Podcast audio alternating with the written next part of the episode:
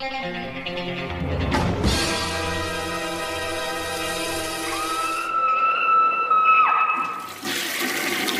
guys, what's up? It is week 292.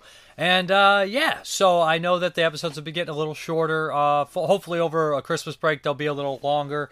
I know I'm trying to cram in some 2022 reviews, and I've had a lot of extra stuff like Terror on Track, 80s Terror on Track stuff shot, and another 1981 done. But I just need time to edit. I've not had a lot of time.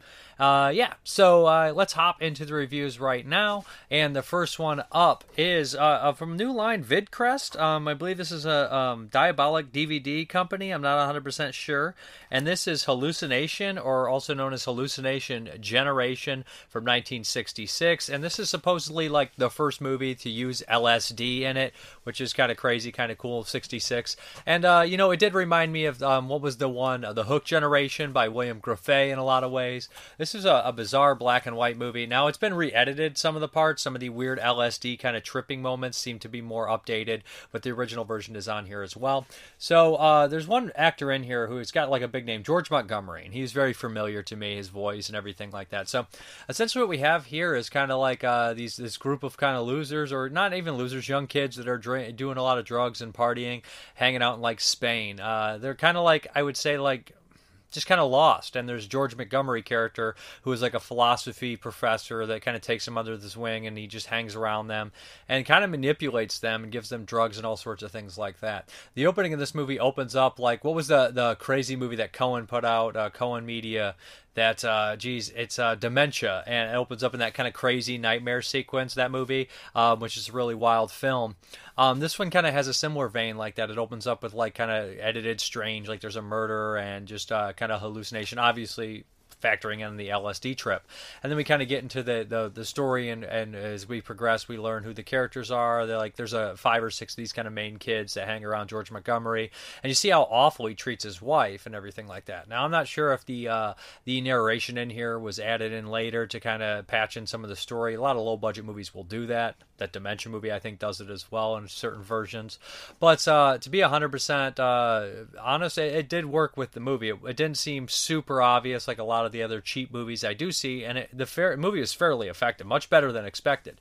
When you see something like this, you think maybe it's going to be like low grade, you know, Andy Milligan or you know a bad William Grefé movie, but that's not what it is. It was actually pretty impressive for what it was. I thought the characters were fairly interesting, and I thought George Montgomery was great. And manipulation was top notch from him in the film. So what happens is, uh, you know, some of the people are uh, kind of convinced to carry on kind of this awful kind of crime, and uh, the main character kind of has an innocent quality about him, although he is kind of a loser, kind of lost person, and it kind of just shows the manipulation. The movie ends at the perfect time. That's one thing I like about a lot of older movies. You know, um, even when you go back to Universal, they just end abruptly. Now maybe that's a little too abruptly, but a lot of the '60s and '70s 70s movies, they have this downbeat ending. They just end. Now, a movie like Baby Driver, which I'm referencing here, which is a great movie. I love that movie by Edgar Wright. It, it goes into the courtroom case afterwards, and I felt like Baby Driver would have just been more impactful if it just straight up ended when he's in the car at the standoff. I think that would have been a more 70s kind of style film, which is more what I gravitate towards. While it had the ending latched on, kind of helps a lot of it, makes it more modern and probably smooths down a little bit for people. But um, uh, this one has the rough edges. And, and, you know, even though if you are honest and you didn't do exactly what you're said to have done, you know, you were guilty by association, guilty by manipulation. And I, I thought that was kind of a nice factor in the film. There's an interview with. Um, behind the scenes producer commentary, and he talks about you know meeting some celebrities because of this. You know, famous uh, I can't remember what that guy is, but the Rolling Stones pulled him over once and said, "You're the guy who made the LSD movie." Pretty wild stories, uh, and the movie's actually really interesting in a lot of ways. So, hallucination or hallucination nation uh, generation, sorry, I thought was actually a pretty cool film. The the cover art's pretty wild, pretty minimalistic, I guess. But anyways, uh, yeah, I think that's probably the original cover art. To be honest, there was a slipcover version of this as well. I would recommend checking this out, especially if you like stuff like the Hook Generation generation, not as violent as that. And I would say it's a little bit more psychological. I would say I don't want to compare it to like Private Property with Warren Oates or something like that. I think that movie is better of course, you know, I think more artsy. Maybe not more artsy, but I, I do kind of put it in like a mixture mixture of the Hook generation and Private Property, which is a weird combination, I know, but that's what I would go with. So Hallucination Generation, pretty cool stuff. Okay, next up from RLJ Entertainment here is going to be Creepshow Season 3. Now, I'm doing this in two parts. We're going to do Disc 1 this week and probably Disc 2 next week or the week after um, because, you know, I can't just dedicate four and a half hours to one series. I don't typically do series, but I did cover Seasons 1 and 2, so we're going to do Season 3. I am a huge fan of the original Creepshow film, even like Part 2. Love the EC Comics, Tales of the Crypt stuff. I love Tales of the Crypt, all that stuff, the, the old movies from Amicus. I love anthology stuff. I love anthology shows, Twilight Zone. So this is totally my jam. Now, I did enjoy the first season. I thought some episodes were hot and cold. I thought the second season overall was an improvement. And I got to tell you, the first six episodes of season three all are really good. Um, I feel like they've improved on the uh, special effects, the scripts, the budget. Everything went up. Um, the funny thing I will mention about uh, Creepshow season three is um, so like the lead actors are always like A list, like or like A list performances. Like oh, they're fucking tremendous. Now they'll always have like a, a kind of side character or somebody else in there. They're kind of just not up to snuff, and it's just like uh, you see like A list performance next to like a C list, and it, it, it's a little jarring at times. Nothing to destroy anything. So let me go in and kind of talk about the episodes here. What I have. Um, so there's basically six episodes altogether of Creepshow, but there's two shows in each one. Like so, the first episode was Mums. I'm going to go by this, and I believe that uh, Rusty uh, Cuddiff, Cuddiff, Cutoff, or whatever did that, and he he worked on some of the Tales from the Hood stuff. He wrote the first one and directed maybe the second one and third one. I can't remember 100, percent but Mums, and this is based off of uh, a Joe Hill story, if I'm not mistaken. I believe this is um, the Rusty story, and it has Ethan Embry in it. And, and what is his name? Ethan. I can always mispronounce his name. Ethan Embry.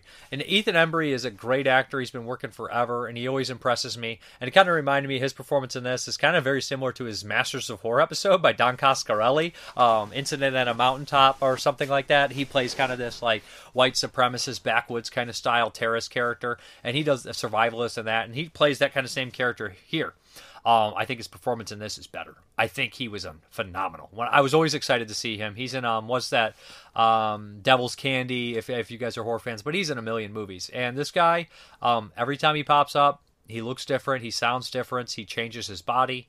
Um, tremendous actor, by the way. In fact, um, underappreciated actor. You don't really uh, understand how important and pivotal pivotal he is to something he's in until you know you're watching him and you're like, oh shit, this guy. His eyes are perfect. So basically, this story follows, um, and they're short too, so it's hard to just uh, give you the rundown without spoiling everything. Um, we have a, a, son who I believe the son is actually uh, the little brother or the older brother in Psycho Goreman, and he like has these parents. You know, the mom and dad are always fighting. The mom is trying to escape back to her old family ways. They seem to be Wiccans or some sort of strange old religion, relics, something like that. Talking about their mother being very old, and uh, they they seem to kind of have something to do with the plants. Um, it's funny the title of the thing is called Mums, but it also means the plant. It also means moms. Like you know what I mean, double meaning there. Nice, nice, nice little touch there. And the father is this kind of uh, you know extremist uh, terrorist kind of guy.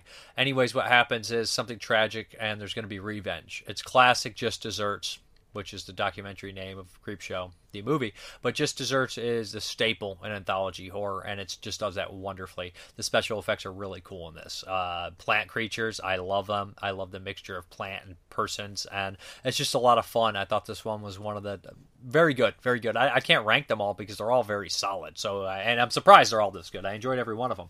The other episode with this one is called Queen Bee, and uh, this one's fun. It's definitely taking you know kind of like uh, poking fun at the younger generation here, being obsessed with you know like a music uh, a person, a, a pop star. Um, basically, they're going to give birth, and it's very secretive. Somehow, one of the kids, like mom's is a nurse, they figure out about it. They're going to sneak in and try to get uh, you know a picture of Queen Bee, you know her her child and her and everything like that. One of them wants to sell it to the highest bidder. When they get there, they realize that you know Queen Bee is not exactly human, and the baby and everything like that is not exactly what they were hoping to see. So it gets really crazy really weird. Um, the major special effect here is a lot of fun. This one's cute. Uh, I think I prefer Mums. I think that that one had a better impact, but this one is really cool too, and it kind of does a nice little statement about you know obsession and fandom and that. It's really good. This one's really solid as well and very fun.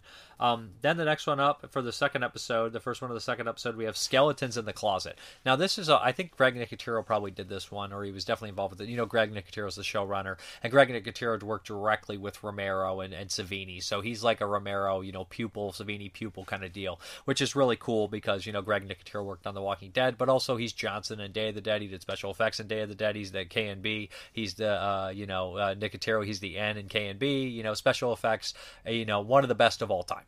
Greg Nicotero. So, and uh, one of the coolest guys for for making this creep show series. And I'm glad it's in good hands with somebody like his, or you know, I'd love to have Savini or somebody like that. I just love that it's in a Romero friend friendly person's hands, and it does have that Romero flavor at times, which I love. Um, so this one, Skeletons in the Closet. Now this is about this horror collector that has a museum, him and his wife, and um, it's very you know winky at the the audience because they know who they're dealing with. You'll see props from everything in here, from you know Don Coscarelli's sphere from Phantasm to you know Jason Voorhees mask, and they go even deeper where you even see a little bit of the creep show you know skeleton in here. Um, there's this really great kind of myth um, where you know they always talk about real skeletons used in movies, and, and that's part of it too. The props in here, I love that kind of stuff. Very cool. Very entertaining. Just kind of just see spot out things like what's this from, what's that from, and uh, yeah, this one's enjoyable. It's cute. It's very funny. Um, James Remar is in it, who I absolutely love. James Remar, you know, he's Raiden in Mortal Kombat 2, but he's also in Tales from the Dark Side. He's in some Walter Hill films. He's in uh, Black Coat's Daughter. James Remar is an exceptional actor, always top notch. Got a really raspy voice. He's kind of a tough guy. He's in Django Unchained. Good stuff. And he has a Romero connection, you know, because Romero produced Tales of the Dark Side, which is nice. So this one's really fun. Uh, the other one on here is Familiar, and this one is probably my least favorite, although the special effects are really good, and that doesn't mean anything negative towards it. This one's kind of like you know a couple go to like get their palms read or something like that. Go to this person and and a familiar follows him home. Uh, this says a huge shout out to the crate, which is uh, episode uh, you know, a short segment in the original Creepshow, which is one of the better ones, of course. They're all great in the original Creepshow. Has a shout out to the Crate, which is very lovely. Uh, special effects are really fun. You know, this creature, this familiar, attaches himself to this guy, and he kind of loses his mind. You know, typical uh, anthology horror. Good stuff, though. Um, Okay, then we have The Last Tsuburaya, and this one was one of the best ones, if not the best one here. So we have this artist that has like this huge backstory. He painted these very violent pictures, and he has like this very rich history of who he is, and his paintings are very sought after. So everybody's kind of fighting over this. This last ancestor of his to receive this painting that is in this this case, this chest, and it's blocked off. Enter this rich billionaire, I would say, and he's just a complete douchebag. He plays it to a T. He's absolutely wonderful in this as a horrible person, you you want to kill him. He's great in it. Um, I could not stand him. So this guy basically um, he buys the painting and he does something completely awful in the worst way. But of course, this this famous artist is going to come back and kind of haunt him in a way, and he's haunted by this creature that he saw in this painting.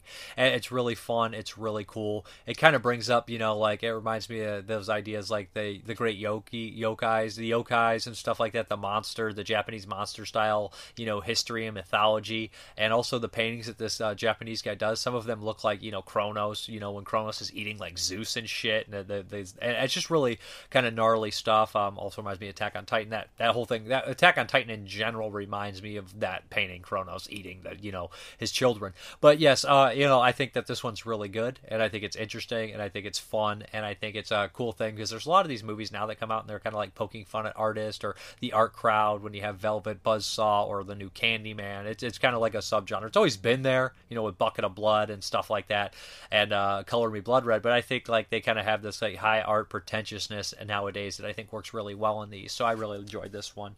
Um, I lost my spot. But the last one is um, that I'm going to be covering is Okay, I'll Bite. And this is a prison story. I really enjoyed this one. We have this guy who is kind of, he doesn't really belong in prison for what he did, but of course he's very sympathetic and he's obsessed with, uh, you know, I believe uh, Egyptian kind of culture and gods and mythology and spiders, you know, uh, arachnids, you know, tarantulas, all these kind of things. And he uh, has all these in his cell, but there's a secret one in his cell, right? So uh, basically, one of the prison guards gives him a hard time all the time, along with these two prisoners, these cons. They beat him they make him, you know, do chem- chemist stuff for them because he was a chemist, mix drugs, make drugs for him, and he's constantly beat. One day they cross the line and uh, they do something to something he loves, and of course there's going to be a just desserts revenge. This one is super wild, it's super weird, and the special effects are really cool. They do have some CGI in the entire series. Some of the CGI blood splatter is iffy, but they use as much practical as they can, and it works really well. It's really fun.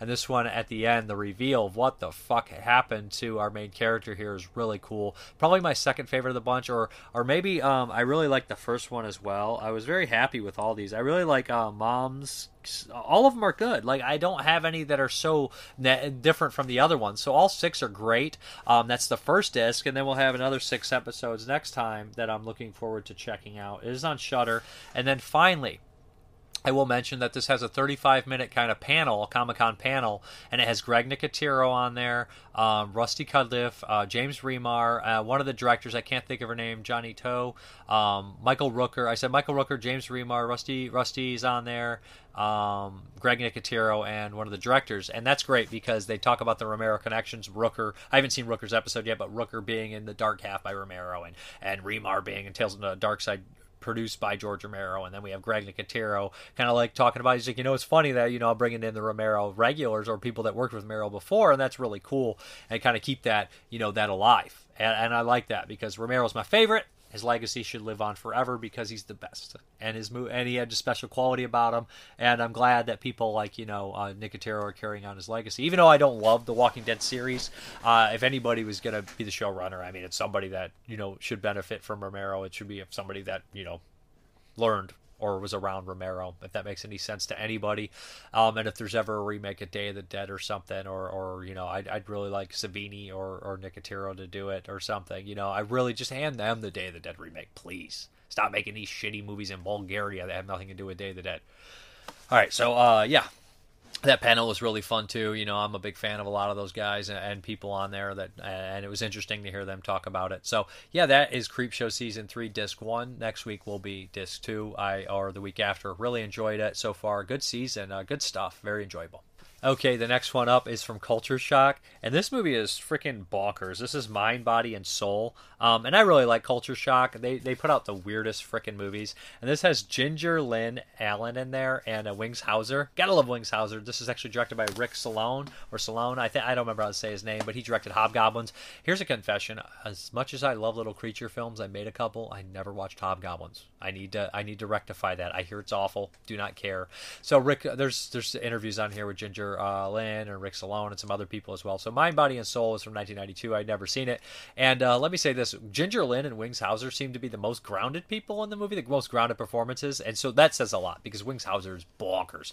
So basically, the opening film uh, of the movie has Ginger Lynn being invited to this play, this weird kind of cult sacrifice with her uh, boyfriend. She doesn't know what's going on. There's a woman, you see her breast. She's about to be, uh, you know, sacrificed. These cops bust in. All the cult members run. And she's left stranded. Uh, basically, the police don't believe her or anything like that. And I believe the main police officer wasn't he in Hollywood Chainsaw Hookers? Am I mistaken, or was he in Blood Sucking Pharaohs in Pittsburgh? One of those movies, I believe he's in. I can't remember. I believe it's uh, Hollywood Chainsaw Hookers. So basically, they don't believe her. Um, Wings Hauser sees her situation, and he, um, you know, want he's a defense attorney. He comes in and says, "Listen, I'm going to post your bail. I'm going to help you figure this case out." They start to live together a little bit, and what happens is, you know, uh, the cops are after, but the cult members are not going to let her go. So the cult members are constantly after her. It kind of reminds me of a super low rent Devil Rides Out by Hammer, but not, but completely silly and nonsensical. So Ginger Lynn makes the worst decisions ever. Like she's like, I'm going to be on the TV show when somebody calls without consulting her lawyer. She talks to the cops without consulting her lawyer. They really make her out to be kind of a dumb character, which is unfortunate. But hey, it is what it is. In fact, most of the characters in the movie are dumb, so I wouldn't say it's any one person they're pointing out, but it's really silly and stupid. But it it, it has its charm. I'm not to lie. I love Wings Hauser. I love watching him. A couple weeks ago, I watched Nightmare at Noon. I, I just enjoy him. Ginger Lynn's actually okay in it, although the characters are not written super realistically. So there's over the top chewing scenery like Ginger Lynn's friend or like one of the goons that's in the cult who's a security guard. He's absolutely ridiculous. Um, the one scene that stands out above the rest of the film is when they go to kind of a psychic reader, uh, kind of black, you know, priestess, and uh, she she basically does this resurrects this demon on how to help this one woman fight a hex on her and the demon kind of pops up and kind of like a, a you know a, a kind of transparent and starts talking. And it's genuinely looks creepy as shit. The special effects on it are great. And it's like you need a coffin nail and i was just like this is way scarier than the rest of the movie. It's way more effective than the rest of the movie. Because the rest of the movie is kind of silly and ridiculous and over the top and very 90s and you know has a little sexy time in it. Um, i enjoyed the movie. I think it's nonsense but that's exactly what you kind of expect for these things. Um, and culture shock's been putting out a lot of fun stuff. Um, yeah it, looks great too. I was very impressed at how it looked um, and the sound and everything. It's, it's a really solid blu-ray release so if you're a fan there's some special features on there. I would recommend checking out mind body and soul which uh, the name comes from actually the demon saying it. It can attack your um, your mind uh, your body and your soul but not your mind. So yeah there we go. Mind body and soul recommended. For people that know what they're getting into i enjoyed it. I thought it was very fun Okay, we're going to do a couple 2022 releases, uh, new ones, and this one is Smile. Now, I rented Smile. I, I, think I signed up for, I can't remember, is it Paramount Plus or something like that? And I had some good things about Smile. Um, so I put this in, and right away I know like I knew it was similarities to It Follows, which is a, a, compliment. And I then I was like, oh wow! And then It Follows to me reminds me very much of like a Japanese kind of style ghost story. It had a lot of similarities as The Ring and stuff like that.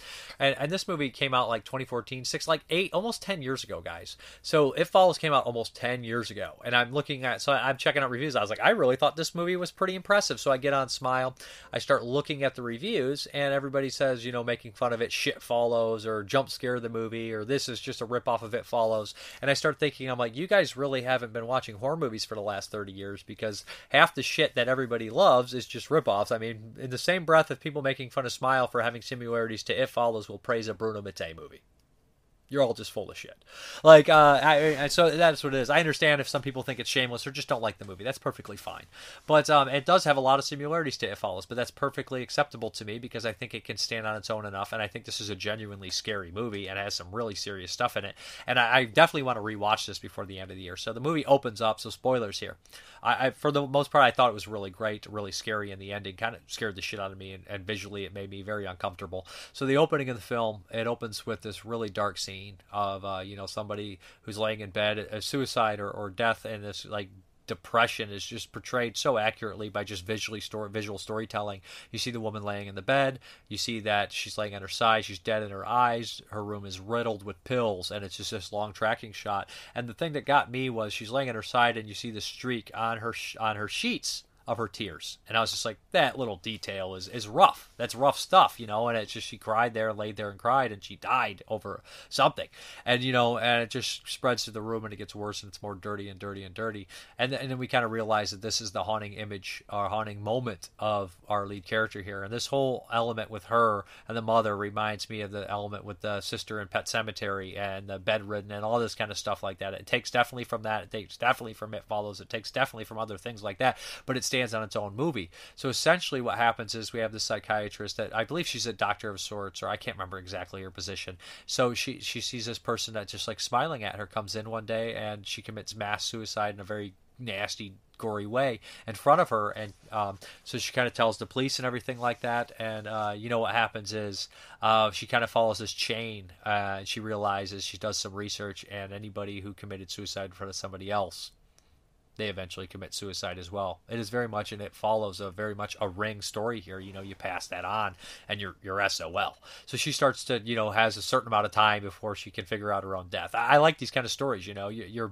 you're beating against the clock, and the very final climax, we learn what the smile is, and it's fucking horrifying, and, and what the smile can do. It's you know, it's it feels like a more serious it too. You know, like how it can take these forms, but this thing will take its form as well, and, and like it is like it follows. It's very much like in a vein of it follows but it's very effective at the same time and it's scary as shit and uncomfortable. And the end of this movie was a knockout. I, I was very uh, uncomfortable during it and it really pushed it forward.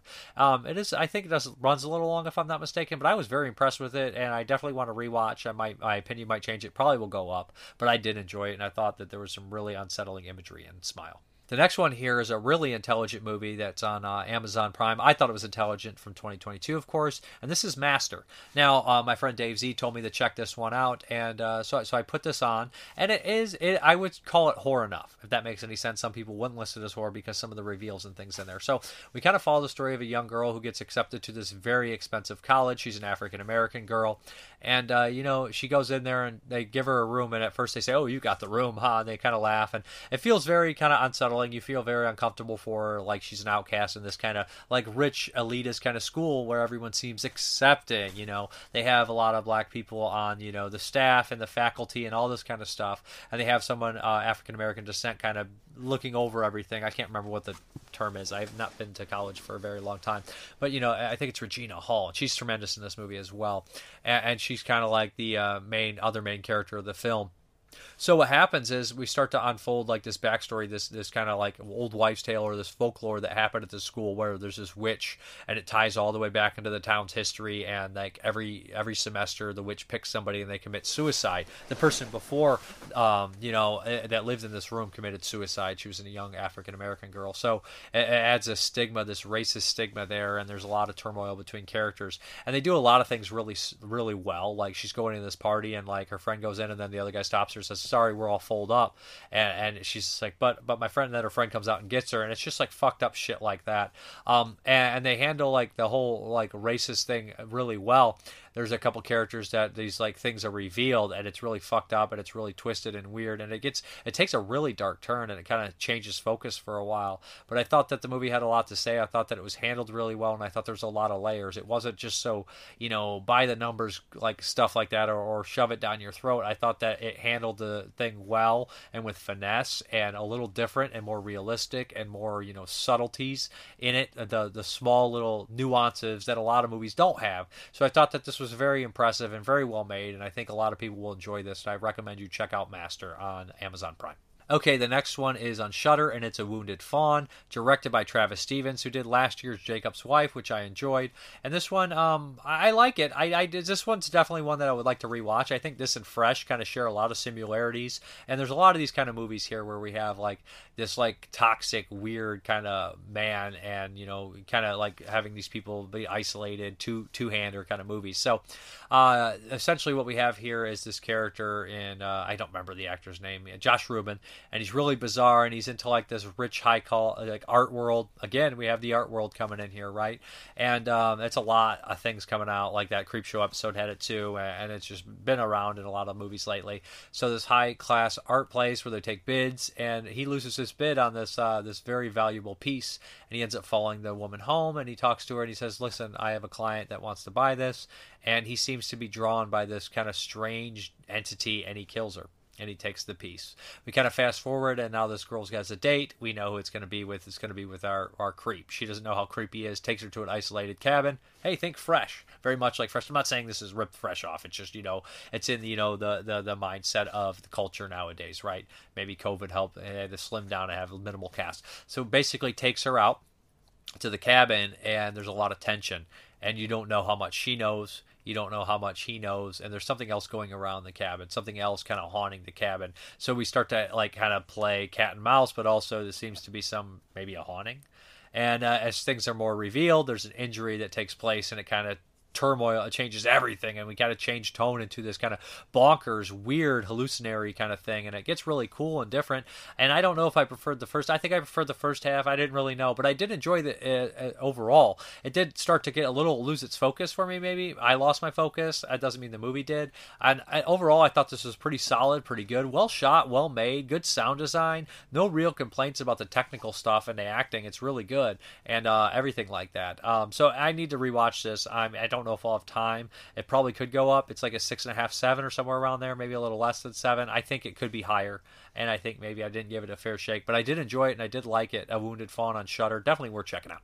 Okay, the next one is the Patreon pick, and I believe this was a Jim Simon, and he picked the Duke of Burgundy, which is directed by Peter Strickland, who did stuff like In Fabric, Berberian Sound Studio. Studio. He has a movie this year that I'm going to check out that's on um, that is actually on um, Shudder. So um, the Duke of Burgundy, and you know I've heard a lot about this film, and this is a weird film.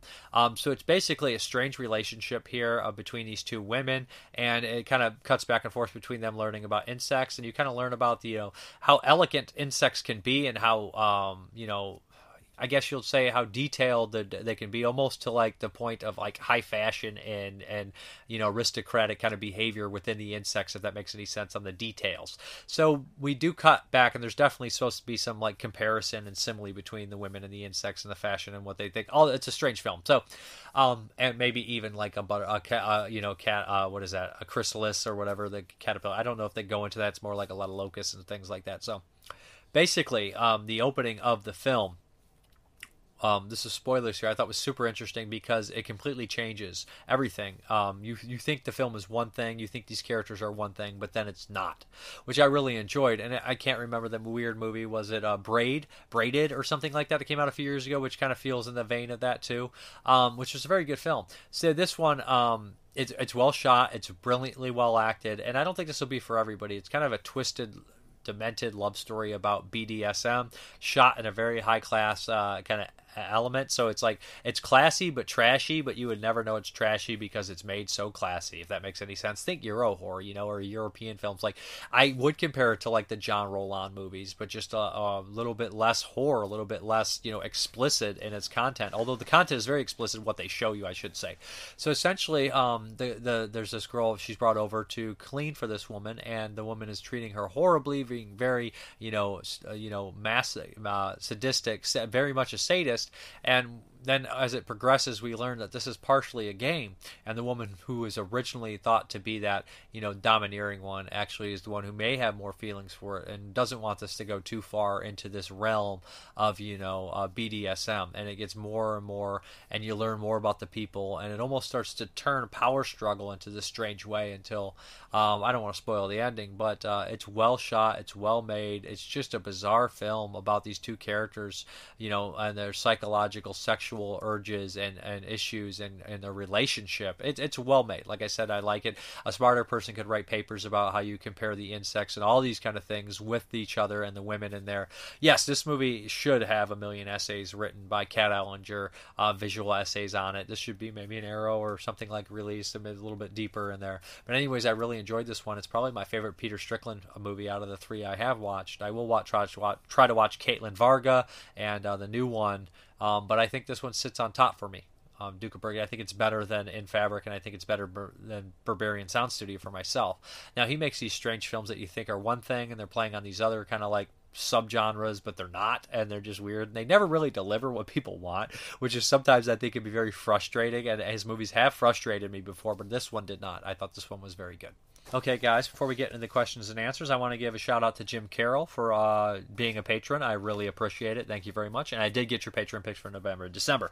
So, questions, answers. Uh, basically, uh, Ken Coakley says, um, I don't remember if I asked a question last week or not. Ken Coakley says, I was watching King of New York and came up with an unusual thought. I guess this goes under what role would you like to see played by another actor? But I thought Christopher Walken would have been a good choice to take over for Robert Ginty in any uh, further Exterminator films. Yeah, at the time for sure. Um, I thought about it years ago when I saw Walken in a TV movie called Who Am I This Time, in which Walken played an extremely shy librarian who comes out of his shell when he acts on stage doing community theater. Susan Sarandon plays his love interest. I recommend it if you can find it. This is regarding your acquisition of John Savage's film A Soldier's Revenge. I want to watch it but can't find it streaming anywhere. I'm a huge John Savage film after seeing him in Hair. One of his earlier films, The Killing Kind, is on Blu-ray from Vinegar Syndrome both movies I have seen. Um, the two films Savage Dead that I liked were The Onion Field and 79. It's based on a true story about the murder of a Los Angeles police detective um, at the hands of two petty crooks played by James Woods and Franklin Seales of Silver Spoons. I think Franklin Seales was also in Southern Comfort, if I'm not mistaken. Woods and Savage reunited in 1986 for another great film, Salvador. That's the uh, Oliver Stone film, if I'm not mistaken. Second John Savage film I liked is called a thriller called The Amateur. In that film, Savage plays a CIA analyst who goes into the field to train to be an assassin after his girlfriend is killed in a terrorist bombing. But his best film, in my opinion, was The Deer Hunter. Savage's sister, Robin Young, was the local TV personality here in Boston when The Deer Hunter was nominated. Yeah, of course, you know, Deer Hunter's classic. Uh, as an aside, uh, two horror actors who were also TV personalities here in Boston were Joe Beth Williams of Poltergeist and Robert Prosky from The Keep and Christine. They did a kids show in the very early 70s called Jabberwocky. Very cool. Uh, gotta love Robert Prosky, right? And then we have Subjective Perspective Collective. Haven't listened in a while, but always good while I'm at work to hear your thoughts on film in general. I see on a going thread in the physical media community where people on Only enjoy the obscure. I don't discriminate. If it's good, it's good. No matter if it's low budget, obscure, or huge budget, popular. Keep doing what you're doing. Thanks, brother. I like it all, man. Uh, Patrick Esteban, thank you from France. You are welcome from America. And then we have Nick Moore. A brief, fun episode, sir. A bit sad to hear that even zombie comedies are becoming stale. They've always, a lot have been stale for years. Um, long gone are the days of Shaun of the Dead and Cockneys vs. Zombies, it seems. Um, you know, there is zombie movies constantly being made that are good, though. I wasn't sure about Bones and all, but uh, after your review, I'll check it out for sure. I would recommend it. Uh, question, and I should mention it is shot on film, if that entices anyone. Question: Sequels can get so lazy. Uh, think Hills Have Eyes Part Two or Ulli Lommel's The Boogeyman Two and Three, in which there is extensive use of flashbacks from the original. Do you have any other examples of sequels using too many flashbacks? Well, of course, I mean Silent Night, Deadly Night Two is a huge culprit. Although I've never watched Part Two, believe it or not. But yeah, that uses a lot of flashbacks, of course. What's the biggest, most ridiculous box set you ever purchased? For me, it's the Harry Potter Ultimate Collection. I have trouble carrying it. You know, it's got to be something like that Godzilla box set, just because it's so bulky and huge. But I think it's the Herschell Gordon Lewis. I bought not the cereal box, but the one next, and it's fucking enormous. Or the Gamera set; those are huge.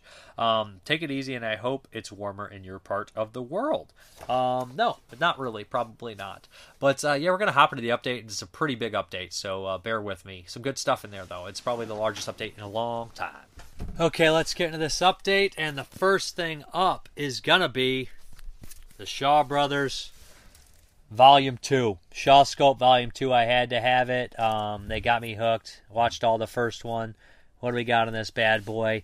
So we got, um, let's see, um, the 36th Chamber of Shaolin, the Return of the 36th Chamber and Disciples of the 36th Chamber, Mad Monkey Kung Fu, Five Super Fighters, Invincible Shaolin, The Kid with the Golden Arm, A Magnificent Ruffians, The Tiger of Kwangtung, My Young Auntie, Mercenaries from Hong Kong, and The Boxer's Omen, uh, Martial Arts of Shaolin, The Barefooted Kid. So disc 9 is the music, and disc 10 is more music.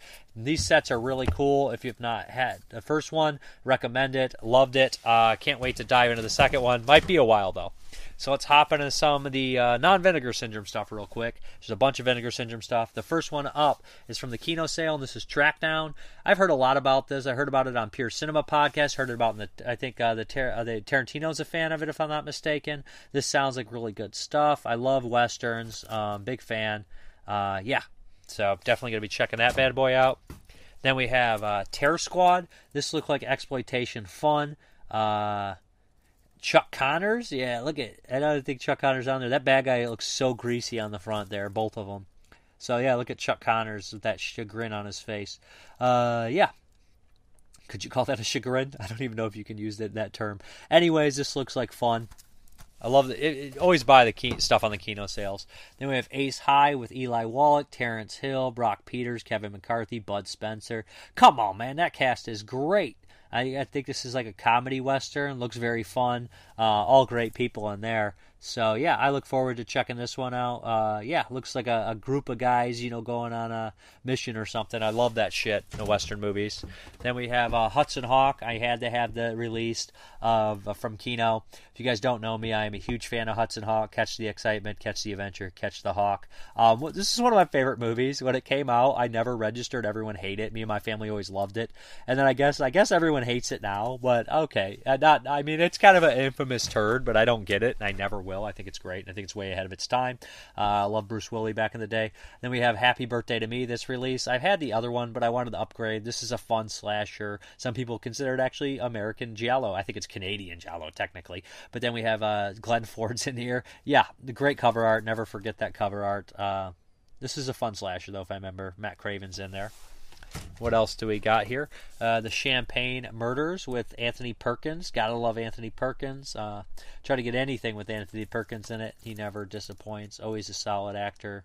Uh, unfortunately, no typecast after Psycho. But uh, also Claude Chabrol, who's a great director, a French director. Seen about ten of his movies.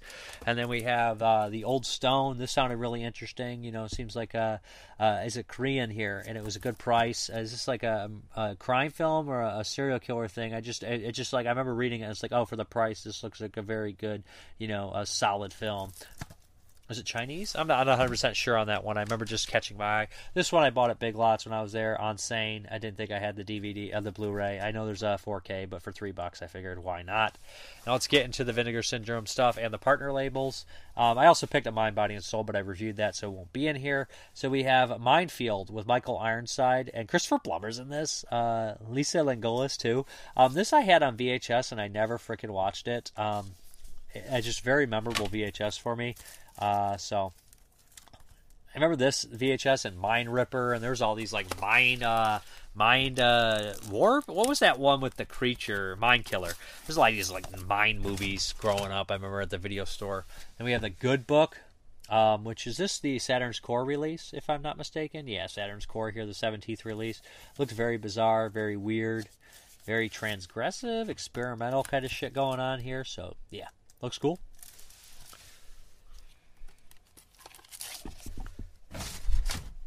Then, of course, Roadhouse, which has been a while since I watched it. You know, I was never the biggest fan of Roadhouse. I appreciate it. It's a lot of fun. It's got tons of goons and it's got a very quotable stuff.